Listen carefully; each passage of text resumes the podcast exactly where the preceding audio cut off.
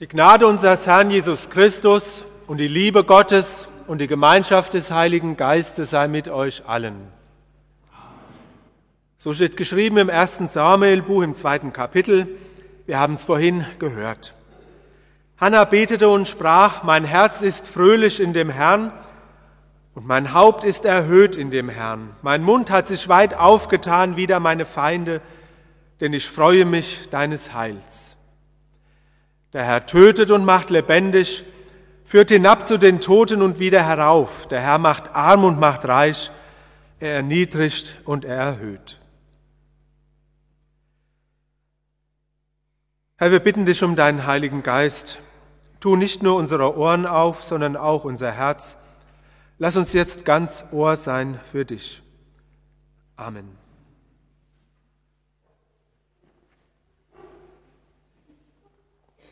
Liebe Schwestern und Brüder im Herrn Christus, Hannah singt. Hannah hat auch gut singen, denn sie weiß, was es heißt, keine Kinder zu bekommen, lange darauf zu warten. Und dann erfüllt sich dieser Wunsch doch. Wer weiß, wie lange sie darum gerungen und gebetet und es probiert hat. Und die anderen haben schon gespottet, denn damals kinderlos zu sein, das war furchtbar. Man war ein Spott der Leute. Aber jetzt, mein Herz ist fröhlich in dem Herrn, der mein Gebet erhört hat. Hannah hat Grund genug, sich zu freuen. Hannah hat gut singen und lachen. Aber ich habe es ja gerade zu den Kindern gesagt, etwas ganz außergewöhnlich war es ja nicht. Das passiert immer wieder einmal, dass Frauen sich Kinder wünschen und jahrelang darauf warten und auf einmal klappt es doch. Wie wunderbar. Das passiert immer einmal wieder. Aber der Grund, warum wir heute in der Kirche Ostern feiern, warum wir uns heute freuen und warum wir lachen und singen können, das ist nicht etwas, was ganz normal ist und was es immer einmal wieder gibt in der Welt. Das ist außergewöhnlich, das ist unglaublich. Und das kommt eben nicht wieder immer einmal so vor, dass einer, der tot war, wieder aufersteht. Das geht gegen alle Erfahrung. Und deshalb kommen manchem an Ostern auch so seine Zweifel, ob das denn wirklich stimmt, dass das Grab leer war. Da gibt es ja auch andere Erklärungen dafür. Vielleicht war Jesus gar nicht richtig tot, vielleicht ist er nach intensiver Pflege wieder auf die Beine gekommen, und alles war nur eine Erzählung. Und Jesus ist dann halt irgendwann richtig gestorben, so wie alle Menschen sterben müssen. Oder vielleicht haben es sich überhaupt seine Jünger nur eingeredet. Sie waren ja auf ihn fixiert. Sie waren ihm ja ergeben und sie wollten einfach, dass seine Sache weitergeht. Sie wollten nicht, dass alles Schluss ist mit der Kreuzigung. Zweifel ob das alles so stimmt, ob es auch eine andere Erklärung dafür gibt. Der Apostel Paulus sagt im ersten Korintherbrief, das ist alles dummes Zeug. Wenn das stimmen würde, ja, dann hätten wir noch die Erinnerung an ihn und die könnte man pflegen und die könnte man lebendig erhalten. Dann hätte man noch seine Botschaft aber ihn selbst hätte man nicht mehr. Dann hätte man ein Vorbild, nach dem man sich richten könnte, aber er selbst wäre halt tot. Und es käme dann, es käme dann alles auf uns an, auf uns, die wir sein Vorbild haben und die wir ihm nacheifern. Es käme alles auf uns dann und darauf, was wir so zustande bringen an Güte und barmherzig sein, an Liebe zu Gott und zu den Menschen,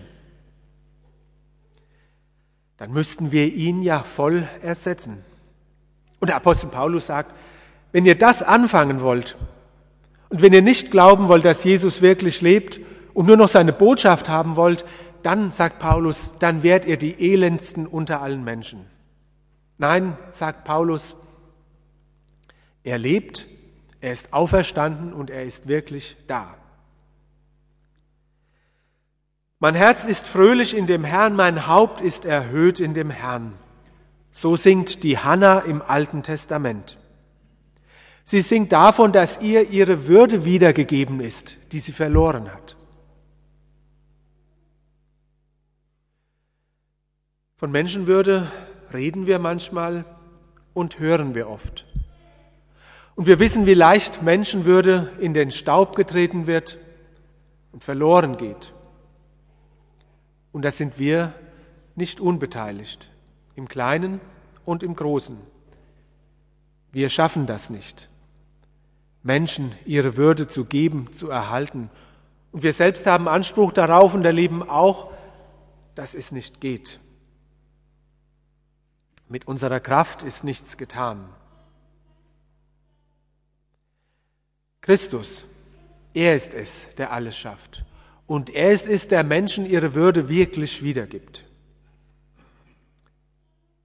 Hannah im Alten Testament, die, die kinderlos war und jetzt dieses Glück erlebt, sie singt und sie singt weiter und jetzt wird es ganz spannend, denn sie singt, der Herr tötet und macht lebendig, führt hinab zu den Toten und wieder herauf.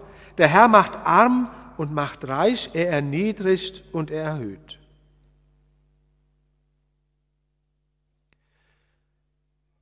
Man könnte ja auch sagen, das ist das Lied, was wir alle kennen, dass es am Leben aufgeht und ab, dass es Nacht wird und wieder Tag, dass es schwierige Zeiten gibt und wieder gute und nach jedem Dezember kommt wieder ein Mai. So ist das Leben halt, ein Auf und ein Ab. Und wenn du im Glück bist, dann lass dich warnen, es geht auch irgendwann wieder bergab. Aber das ist nicht die Osterbotschaft, das ist eine Lebensweisheit. Aber nein, heute geht es nicht um Lebensweisheiten, sondern es geht die Botschaft, es geht um die Botschaft, die Gott uns heute gibt. Der Herr ist auferstanden und damit hat er dieses Auf und Ab unterbrochen, hat einen Riss oder einen Keil dazwischen gesetzt. Grundsätzlich. Für ihn, für Christus, gibt es kein weiteres Bergab mehr. Er ist ja ganz nach unten gegangen. Er ist in die Hölle gegangen. Und da fing schon in der Hölle das Bergauf an. Er hebt den Dürftigen aus dem Staub und erhöht den Armen aus der Asche, dass er ihn setze unter die Fürsten und den Thron der Ehre erben lassen. Nein, für Christus gibt es kein Bergab mehr. Aber für uns doch wohl schon. Eigentlich sogar geht es grundsätzlich bergab mit uns, biologisch gesehen, seit unserer Geburt. Und spätestens nach der Pubertät mit 20 kann man das medizinisch feststellen, dass der Körper schon abnimmt. Erst langsam und unmerklich und dann immer mehr und mit 30, 40, 50, 60, 70, 80 immer deutlicher.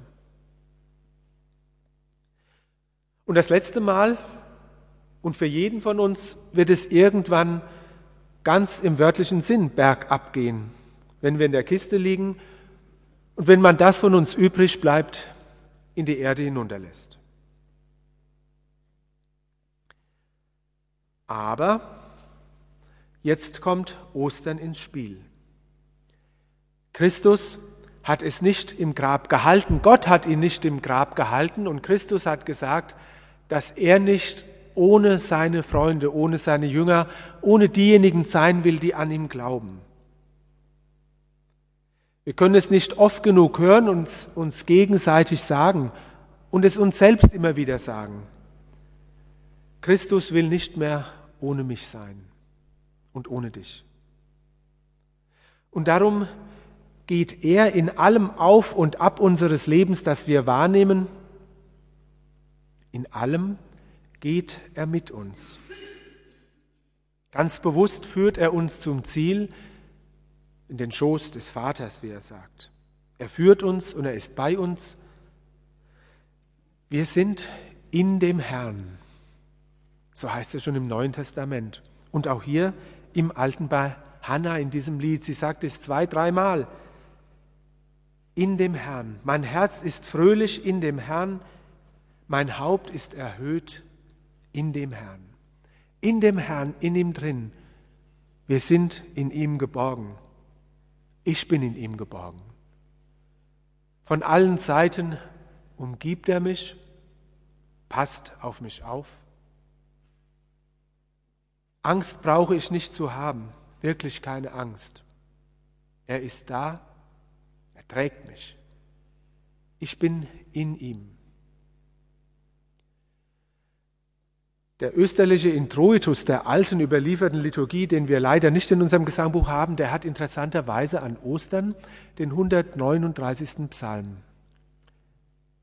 Und der beginnt auch musikalisch, der lateinische Osterintroitus, ganz verhalten, ganz geheimnisvoll. So ähnlich, wie es auch Bach in seiner Kantate gemacht hat an Ostern. Die beginnt nicht mit einem fröhlichen, der heißt auferstanden, sondern ganz zaghaft. Der Osterintroitus der auf den 139. Psalm hinweist. Das Geheimnis. Wir sind im Herrn. Und ob es im Leben äußerlich bergauf geht oder bergab, wir sind in dem Herrn, für den es nicht mehr bergab geht, sondern der erhöht ist im Himmel.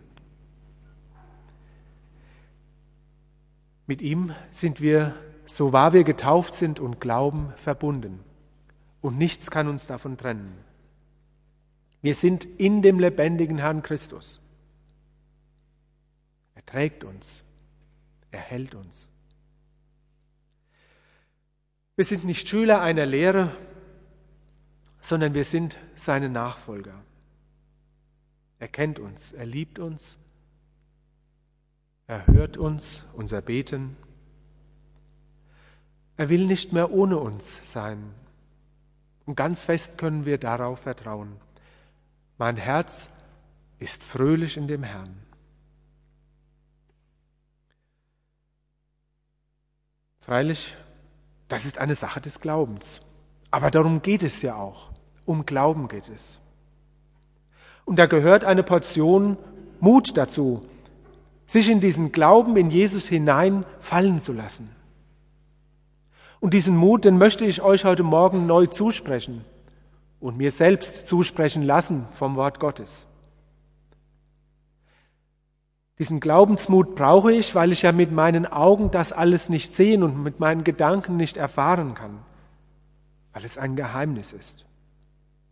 Sehen, sehen kann ich eher meine Feinde, wie Hannah hier singt. Sehen kann ich das, was mir meine Freude verdirbt und was mir manches christliche Fest durchstreichen will. Und da meine ich nicht menschliche Feinde, natürlich nicht, sondern andere. Die Feinde, die die Heilige Schrift aufzählt. Meine Feinde, das sind der Tod, der unaufhaltsam auf mich zukommt und mir Angst macht, Angst machen will. Da ist alles mögliche Leid, was über mich hereinbricht und mich zweifeln lässt und mich manchmal bitter machen will und fragt, wo ist er denn der lebendige Jesus? Hat er mich vielleicht doch vergessen? Und lieb hat er mich sowieso nicht. Und da ist der Feind der Sünde, meine Sünde, die mich immer wieder einholt und zwickt und zwackt und der ich mich immer wieder drin finde und mich ratlos und hoffnungslos macht. Gehöre ich denn wirklich zu Gott, wenn ich immer wieder drinstecke in dem Sumpf und immer wieder Böses tue, was ich nicht will und doch will? Die Feinde, von der Hannah hier im Alten Testament spricht, das sind für mich der Tod, das Leid, die Sünde und hinter dem allem das Böse, der Böse selbst. Das sind meine Feinde, die mich und Menschen kaputt machen können. Aber das werden sie nicht schaffen. Denn wir, wir singen heute das Lied von Ostern, das Lied, das im Alten Testament Hannah angestimmt hat. Und da heißt es, so singt sie, mein Mund hat sich weit aufgetan, weit aufgetan, wieder meine Feinde. Ich will mir den Mund nicht schließen lassen. Ich will nicht verbiestert herumlaufen mit zugekniffenen Lippen, nicht verzagt, nicht ängstlich sein, sondern weit aufmachen will ich meinen Mund. Und was rufe ich meinen Feinden entgegen? Sünde, Tod und Teufel. Ich rufe ihnen entgegen, Christus lebt und ich lebe mit ihm. Und er, Christus, er will nicht ohne mich sein. Und er wird auch mich auferwecken. Und ich tue meinen Mund weit auf gegen den Feind des Leides und sage, Jesus ist meine Zuflucht. Ich bin in ihm geborgen, er weiß meinen Weg und es geht am Ende gut aus, denn es geht zu ihm. Er führt mich ins Leben. Und ich sage zur Sünde, du Feind, du sollst dich nicht zwischen uns schieben. Gott ist und bleibt mein Freund. Mein Mund hat sich weit aufgetan, wieder meine Feinde, so singt die Hanna. Und so möchte ich gerne singen. Und so wollen wir heute Morgen singen. Nicht großmäulig wollen wir sein, wenn wir unseren Mund auftun, nicht großmäulig wollen wir sein, als ob wir alles allein könnte, auch als ob unsere Gemeinde und unsere Kirche so viel darstellen könnte. So als würden wir auf unsere Kraft vertrauen, auf unsere Tugend, auf unsere Moral und auf unseren Glauben. Nein, wir wollen unser Vertrauen heraussingen auf Christus, auf seine Liebe zu uns und zu allen Sündern. Wie Hannah mit offenem Mund mutig und getrost und fröhlich. Mein Herz ist fröhlich in dem Herrn. Hannah hat gut singen und wir auch. Amen.